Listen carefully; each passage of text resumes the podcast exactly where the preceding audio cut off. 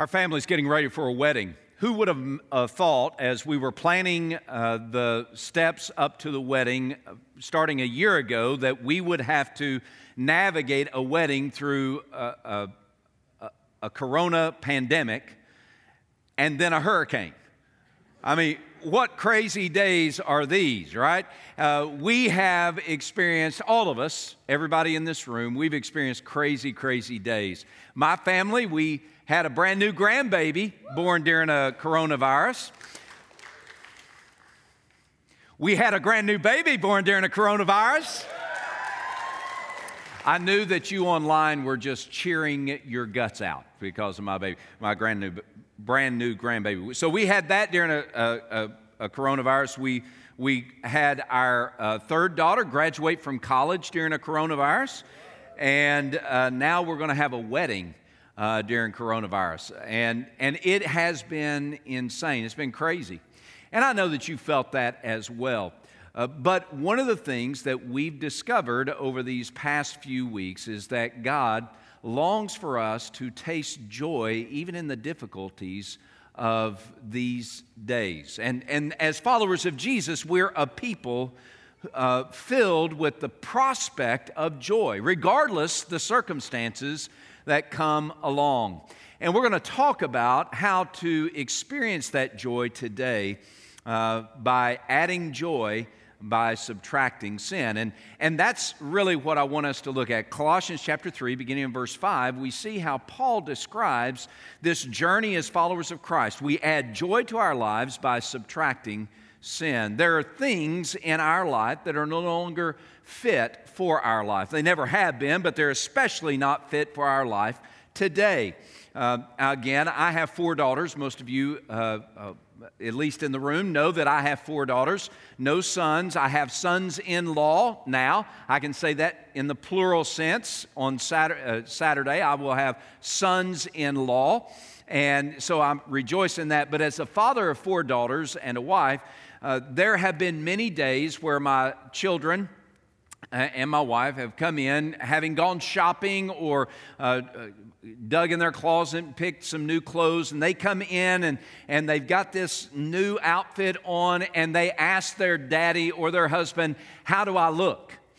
And, and i'm telling you if you didn't know this please understand the default answer is always you look marvelous now, here's the thing I've always meant it because, regardless of what uh, my daughters are wearing, I see them through the lens of my love for them. Because I love them, and that it's not a conditional love, it's an unconditional love. Regardless of what they're wearing, I love them, and that love is thick, and that love is strong, and that love doesn't dissipate uh, because of their clothes. It is a sticking kind of love, and it's always available to my girls. And so when I say you look marvelous, I mean it with my whole heart. I love them, and I, I see them in the beauty of that love. There have been days when I have dug through my closet and picked out certain clothes that I had stuck in there, and I come out and I ask them how I look, and because they love me, they say, Don't wear that again. Polyester blue is out. Don't wear that again. Uh, because they love me and because they have a solid love for me, a love that does not fade over time, because they love me, they're going to tell me the truth about the outfit that I'm wearing and how it is not flattering to me. And today we're looking at the clothes that we need to get out of our closet and to tear out of our lives. Uh, these aren't outfits like jeans or shirts. Uh, these are attitudes and actions that are no longer fit for us because we are followers of Jesus. Because we're followers of Jesus, this week we're going to look at the clothes we shouldn't be wearing, the attitudes and actions. Next week, Tim Whitney is going to share from Colossians 5, uh, Colossians 3, and he's going to help us see the clothes that we should wear as followers of Jesus. It's going to be a great passage and a great time. Uh, but, but today we're going to look at the things that we need to cut out of our lives. Now, this is important for us as followers of Christ. Uh, make no mistake, God's love is no less for us, even if the garments that we're wearing, even if the attitudes and actions of our life are inconsistent with His will, God's love is no less for us. We just sang about this. For God so loved the world. What kind of world? A world that was racked by hostility and sin. God's love for us stretches toward us even in our sinfulness, but for us to taste that love in our lives, for us to swim in the river of that love, for us to find the joy of His love for us as followers of Christ, we must get rid of the sin. This is what Jesus is talking about. And if you want to just kind of flip over to John chapter 15, in John chapter 15, verses 9 through 11, Jesus describes the kind of life his followers are to have. How that we can add joy to our lives by subtracting sin. In John 15, beginning verse 9, Jesus said, As the Father has loved me, I have also loved you. Abide, swim, dwell in my love. Uh, if you keep my commandments, you abide in my love. This is verse 10. If you keep my commandments, Jesus said, you abide in my love, just as I have kept my Father's commandments and abide in his love. Now, verse 11, these things I've spoken to you, that my joy might remain in you, and that your joy might be full. We all want to experience joy in life, but in order for us to experience the joy that Jesus died on a cross and was raised from the dead to give us each day from here to heaven, to add joy in our life, we must walk the path of obedience. What is the opposite of obedience? Disobedience. And disobedience is sin.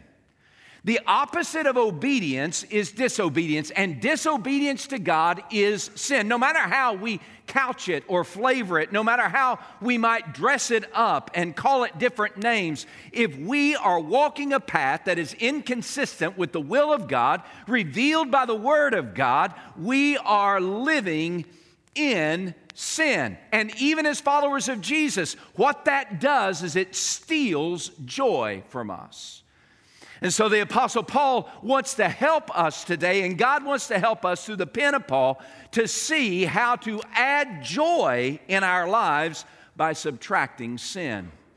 And this is how he begins in verse 5. In verse 5, he, he declares this one thing Therefore, put to death the, uh, your members which are on the earth. Put to death your members which are on the earth. Verse 8, he says, Now these are certain things that you need to put off. And both of these words, to put to death and to put off, one means to kill, the other means to uh, remove. Both signal conduct that no longer needs to be part of our life because it is sin. If we're going to add joy in our life as followers of Jesus, we must subtract sin. Now, Paul gives us a list in these passages of, uh, of things that we need to prune from our lives. He's, he's calling us to kill conduct inconsistent with Christ. And, and, and friends, I've got to tell you, as I look around this room and, and as I think about you online, make no mistake, there is sin that you need to kill today. There is sin that we need to remove from our life. And so we're going to uh, uh, look at these lists. We're not going to look specifically at verse 5. There's a list of sin in verse 5 that, that, that Paul says we need to get rid of. And then, and then beginning in verse 8, there's more that we need to get rid of. I'm not going to read verse 5. You can read that on your own. Um, and thinking about our children uh, at home, watching with their parents, and thinking about our families in our fellowship hall and even in the room, I'm, I'm going to I'm going to not read verse 5, but you can do that on your own. And I'm going to share with us some things that we need to remove the, the, the poison that, that, that uh, dismantles our joy as followers of Jesus that need to be removed from our lives. Uh, verse 5, to categorize this list, Uh, verse 5 tells us that there are uh, death dealing desires that we need to remove from our life. These death dealing desires include appetites that are contrary to the life that God has designed. It includes in the gutter thinking and living. It, can, it includes out of control passions, and these passions may be good, but they're out of control, they're out of bounds. It includes evil affections. It includes insatiable selfishness and a consuming ambition that seeks everything for us and leaves God in the dust. Now, those are the, uh, the, the sins in verse 5, these death dealing desires. Now, why are they death dealing? Because they exalt me as the center of the universe and God to the margin. And friends, that steals, not only steals our joy, but it kills us as followers of Christ. I love watching. Um, I love watching uh, different uh, shows uh, on television that uh, are detective type shows. Uh, especially on BritBox or Acorn TV. Uh, there are these shows that you can stream uh, from uh, Great Britain, BBC type shows, and, and I love watching them. And, and uh, whether it's Midsomer Murders, I don't know if you've ever watched Midsomer Murders, I love that show. I've watched every episode uh, and it's like 21, 22 seasons of Midsomer Murders. I've streamed that, I've watched every single one. I love watching that. Uh, there are eight seasons of the new Father Brown. There's an older Father Brown that I haven't gotten to yet, but the new Father Brown, again, I love watching it. Father Brown is a, is an uh, a Catholic priest uh, living in Great Britain, and he becomes a sleuth, a detective kind of thing.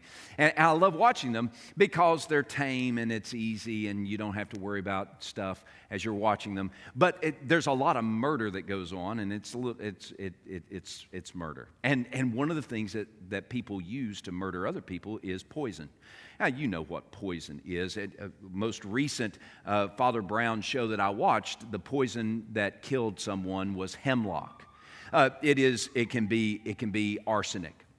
It could be all kinds of different things, some special concoction. But, but in order for there to be any remedy or antidote for the poison, you got to know what the poison is. The same thing holds true for us as followers of Jesus. We need to understand the poison in our life. And make no mistake, disobedience against God is poison. So we've got to name that poison. So, uh, just from verse 5, do you have any appetites that are contrary to God's design? Do you have any in the gutter living or thinking? Do you have any out of control passions that diminish God in your life and exalt something else? Do you have any evil affections? And by the way, if you're a Cowboys fan, that's not being a Redskins fan. That's not, that's not an evil affection. Or if you're a Redskin fan, that's not being a Cowboys fan. That's not an evil affection, although some of you might think that. Do you have any insatiable selfishness that looks a lot like idolatry? Now, these death dealing desires need to be removed from our lives so that the joy of Christ's love uh, flows freely through our soul. In verse 8, Paul continues the list and, and he identifies first emotions that are inconsistent with the character of Christ. You look at verse 8, listen to what Paul writes. He says, he says, But now you yourselves are to put off all these. And he begins with two emotions anger and wrath. Now, anger and wrath, you might say, well, anger's not a sin. Jesus was angry. Well, yes, he was, but he was also the Son of God. He was divine. Anger is a dangerous emotion. And I'm not saying that every time we're angry it's sinful, but I can tell you, you are teetering on the precipice of disobedience against God when you let anger become a settled disposition in your soul. Anger uh, becomes such a settled disposition, at least what Paul's talking about here. Anger becomes such a settled disposition in your heart and you carry that anger around with you and you nurse that anger in such a way that it spills over into wrath. And wrath is boiling outrage. Now, here's the way I've seen it work in, in my life or in the lives of people that I've encountered. They're angry about something that's happened, and they've let that anger sink its roots down into their soul, and they're angry about something. It doesn't have anything to do with me or uh, anything going on contemporaneously, but because they're angry about this some other thing, when they encounter me, they blow up with wrath, and they spew their anger all over me in order to hurt me. And it works like that if I allow anger to be settled in my soul, it, uh, sink its roots down in my soul, so that uh, so that it I nurse it and I, I, I think about it, it. It just boils up in me, and eventually, if somebody says good morning, I'm so angry that I spill out in rage in order to hurt the person who said good morning to me. Uh, these are abusive emotions. These are emotions of a jerk.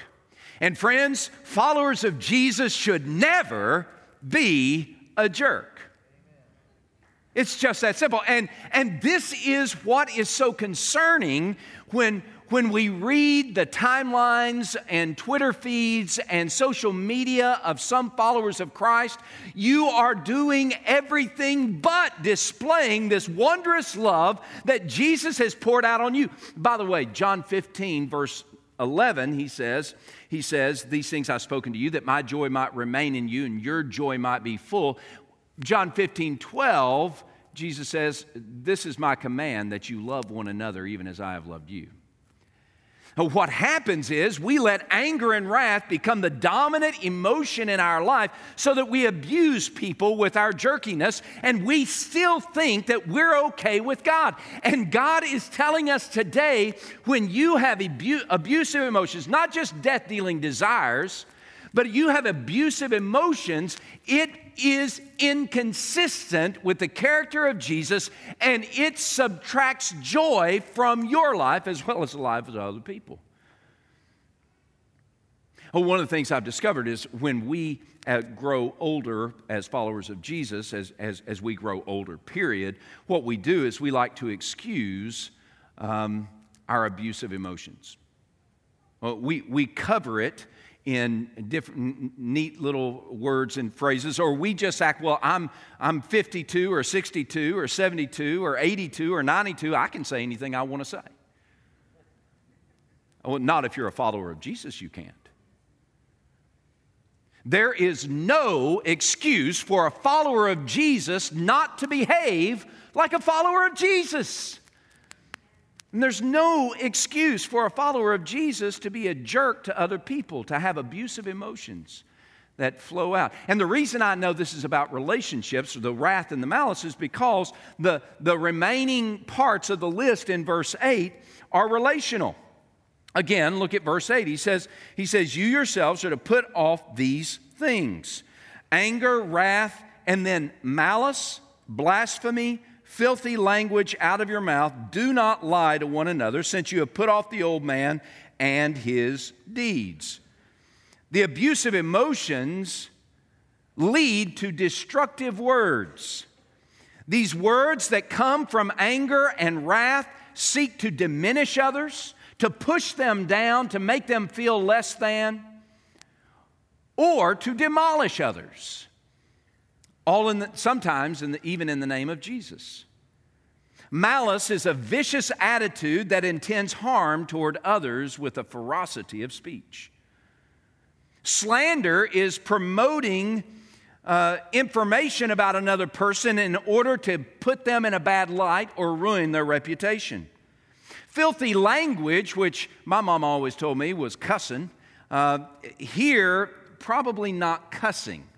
Uh, this is using words, crooked words, in order to hurt or harm another person. Lying is telling lies in order to uh, get yourself ahead at the expense of others. Each one of these uh, characteristics, actions, garments of clothing need to be dismantled from the follower of Jesus because they do not live up to the name that Jesus has given us. It's like me walking out on my daughter's wedding day in a, a polyester powder blue tuxedo with big blue bow tie and ruffles for a shirt and think that's okay. Some of us, as followers of Jesus, we're wearing clothes that are not appropriate for a follower of Jesus, and we wonder why it is we're so miserable. We wonder why it is we're so bitter as followers of Christ. It's because we're subtracting joy from our life while adding sin. You've got to name it. What is the name of the sin that's taken hold of your life? These pet sins that we like to, that, that we like to nourish, these sins that we confront every day, whether they're death dealing desires or abusive emotions, or whether they're uh, uh, destructive words, these are sins in our life that we can see and we can name. You want to add joy, you got to subtract those sins. And it needs to begin right now. We've got to name the poison that needs to be removed. And as we name the poison that begins to be rem- that needs to be removed, then we embrace the new life and reject the old way of life. You see, there is a new way of life and an old way of life. The new way of life is the life that Jesus has given us through his death on the cross and his resurrection from the dead. It is life as part of God's family because we placed our faith in Jesus, because we were brought from darkness to light, because our hearts were transformed by God's grace. We now live in intimacy with God the Father, and there is a way of life that we should walk. That's why Jesus said in John 15, uh, if, if, if you obey my commands, you're, you're sinking your roots in my love. It, it's, it's a way of life that we are to live as followers of Christ. And when we walk in that new life, and when we cut off that old life, our joy is increased. But here's what happens as followers of Jesus we like to embrace the old life and remove or reject the new life. You might say, Well, I don't do that. Well, yeah, every time you sin, you do that. Every time I sin, I do that. And I know we don't like to think so specifically about our own lives, but friends, that's what needs to happen here and now. Whether it's sins of the hands or the heart or the tongue or the mouth or the head or the mind, whether it's abusive emotions, death dealing desires, or destructive words, we need to name that sin so that we can remove it and embrace the new life that Jesus died on a cross and rose from the dead to give us. And there's a song that I uh, grew up listening to in, uh, in, in, the 80s, maybe the early 90s. Uh, uh, that's 1980s and 1990s. I know I need to specify that. Uh, but uh, there's a country song, and and this guy named Randy Travis, and some of y'all know who he is, some of you don't know who he is, but if you don't know who he is, uh, get, get a playlist and listen to some of his songs. He has a great voice and, and, and sang some great songs. But, uh, but Randy Travis sang a song called Digging Up Bones. And as I was, uh, as I was uh, preparing my heart for this message, God just really led me to this song, not because it's spiritual in any way. It just reminds me that this is the way that we live our lives so often as followers of Jesus. I'm going to change one word in the lyric of this song to fit what Paul is saying in this passage. Uh, I'm digging up bones, I'm digging up bones, exhuming things that's better left alone. I'm resurrecting memories of a life that's dead and gone. Tonight I'm sitting alone, digging up bones. And as followers of Jesus, we dig up bones, resurrecting memories and actions and attitudes of a life that's dead and gone. If then you were raised with Christ, Set your mind on things above, not the things on the earth. What Paul said at the beginning of this chapter. We, we are dead to sin, but alive to God in Christ Jesus. So we need to embrace the new life. We need to put on the new wardrobe of a follower of Christ. And we need to remove and prune and cut off that old way of life. So that's good information. How do we do it? Now, here's the action steps. Just the action steps I want to encourage you to take. If we're going to embrace the new life that Jesus has given us, and we're going to reject the old life, it's going to start with surrender. Now, I'm talking to followers of Jesus today, and, and I want you to hear this as a follower of Jesus. If you're going to add joy and subtract sin, it begins with surrender. You got to surrender. Once you name the poison, you've got to surrender that poison into the hands of Jesus. Once you name that sin, you've got to surrender that sin into the hands of Jesus. You've got to give Jesus the pruning shears and let Him lop off that conduct, that, that, that attitude, the, those actions from your life. It begins with surrender. It begins, oh God, I know that this, this attitude that I'm holding on to, these words that I consistently say, uh, the, the demeaning that I do in my relationships, the dismissing that I do with uh, my spouse or my children, I, I know that that is sin. I've excused it. I've, I've, painted it in all kinds of different flavors and colors, but it is still sin. And so, Jesus, today, I surrender myself to you and I acknowledge this sin.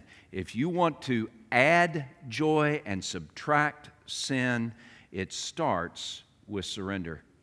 Not only do we surrender ourselves to Jesus, give Him, uh, it, uh, and by the way, there is something um, powerful that begins to happen as a follower of Jesus when you go ahead and acknowledge this is sin. That's what David did. If you read Psalm 32 or Psalm 51, both Psalms uh, describe David's journey from, uh, from not naming his sin to going ahead and naming his sin. He said, When I kept silent, my bones grew old through their uh, mourning all the day long. And he goes on, he says, But I acknowledged my iniquity, and you forgave the iniquity of my sin. Friends, we've got to, we've got to surrender the specific sins to Jesus.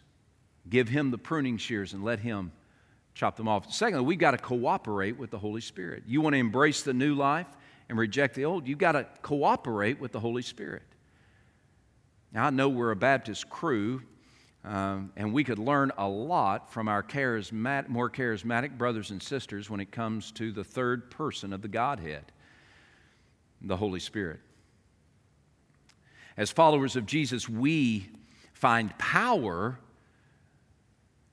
to leave sin dead in our lives when we cooperate with the Holy Spirit. When we follow the direction of the Spirit revealed clearly in the Word of God, but also when we uh, follow the direction of the Holy Spirit uh, through our seasons of prayer and, and, and, and, uh, and, and devotion and even singing praise or even times of worship when we hear the Spirit say to us, Walk this way, go left, not right, do this, not that Go here, not there. And when we follow the inspiration of the Spirit of God in line with the Word of God, that's that, that some of y'all are being theologians right now. Hear my language. When we follow the inspiration of the Holy Spirit in line with the Word of God, then we find power to keep the old life dead to add joy by subtracting sin. That's what Paul's talking about in Galatians chapter 5. He says, Walk in the Spirit, and you will not fulfill the lusts of the flesh. It's the Spirit of God, the very presence of God residing within us, who enables us and equips us and empowers us every single day. Empowers us as people surrendered to Jesus to say no to sin and yes to God. We need to cooperate with the Spirit. And the third thing, so we, we it starts with surrender. We give our sin up to Jesus. We name it, we acknowledge it, and we let Him have control of it. We cooperate with the Spirit again, an act of submission and surrender. We, we, we uh, uh, uh say, uh, God, you've revealed by your Spirit through your word how I should live, and I'm submitting myself to you. Spirit of God, will you guide me today? Will you direct my thoughts? Will you, uh, will you correct my steps? Will you help me see what is sin and righteousness and judgment? And then the third thing is how about let's begin right now? Let's not wait for Monday or Tuesday or Friday or Saturday or next Sunday. How about let's begin right now? Adding joy to our lives by subtracting sin. So, right now, in the room and online, I'm going to ask you to just enter into a posture of worship and prayer before a holy God.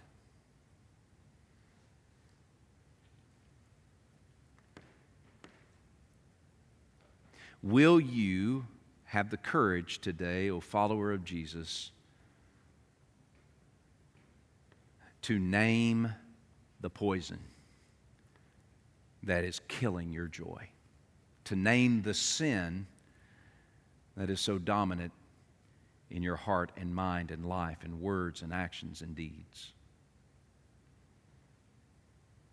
Will you join me in naming that sin? Or write it down on a piece of paper, put it in the margin of your Bible. What is that sin? Paul had a list, but that's not an exhaustive list. As God is speaking to you right now, O oh child of God, what is He telling you about your sin? What is it? Name it. As you name your sin, would you right now in this moment of response, will you say, Jesus, I acknowledge that this is sin. I've covered it, I've made excuses for it, I've I've called it other things, but I know this attitude that I have, these words that I say, these actions that I'm doing, I know that it's sin. God, I confess that it is sin. So, Jesus, right now, I give you this sin. You've died for it on the cross so that I might walk in the newness of life. But I know that as I hold on to this sin, I'm walking in disobedience to you. So I give you this sin. And I'm asking you, oh God, to kill it, to remove its sting from my daily walk, to remove its power from my daily life. I surrender my sin to you. As you've named it, as you've surrendered it, now, Will you cooperate with the Holy Spirit from this point forward? Oh, Spirit of God, I know that there are places where sin is more likely to take hold of my heart. I pray that you would protect me from those places. I know that there are certain relationships where I am more inclined to embrace sin. I pray that you would give me wisdom in those relationships. God, I know that that there are uh, stress points in my life that make me more susceptible to specific sin in my life. And so I pray that you would guard my heart in the midst of those stress points.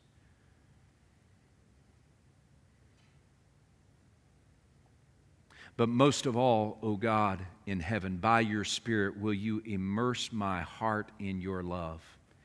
As I walk in obedience to you, as I live in the joy of sweet fellowship with you through obedience to you, I pray that I might be overwhelmed with your love, that I would swim and soak in your love. Oh, Spirit of God, will you apply the love of the Godhead to my soul as a soothing, uh, uh, soothing ointment that gives me courage and gives me hope, that gives me strength when sin's siren call begins to ring in my ears.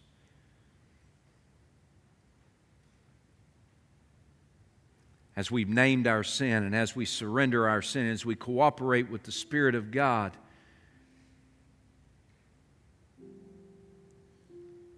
oh God, will you add joy?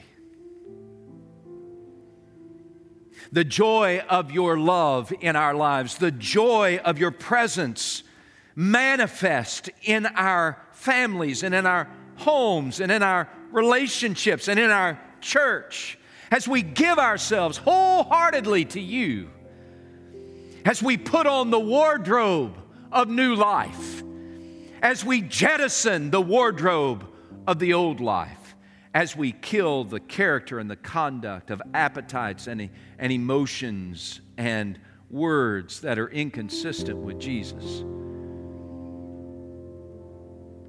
Oh, may we bask in your love.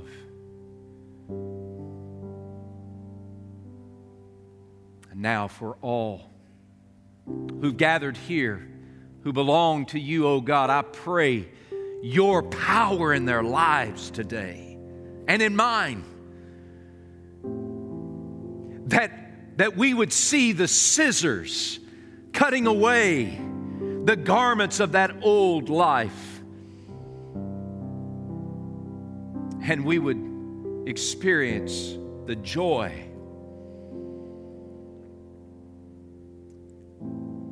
of your righteousness flowing and swirling around us and through us and in us.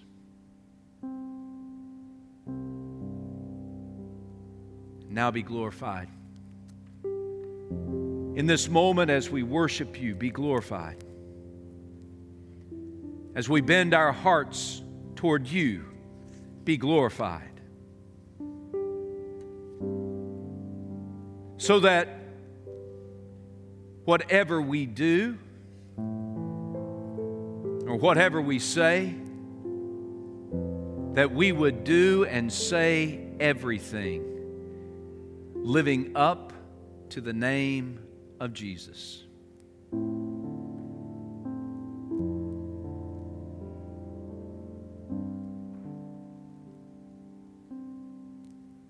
And may we be filled with overflowing, abundant joy. And it's in the name of Jesus that we pray. Amen.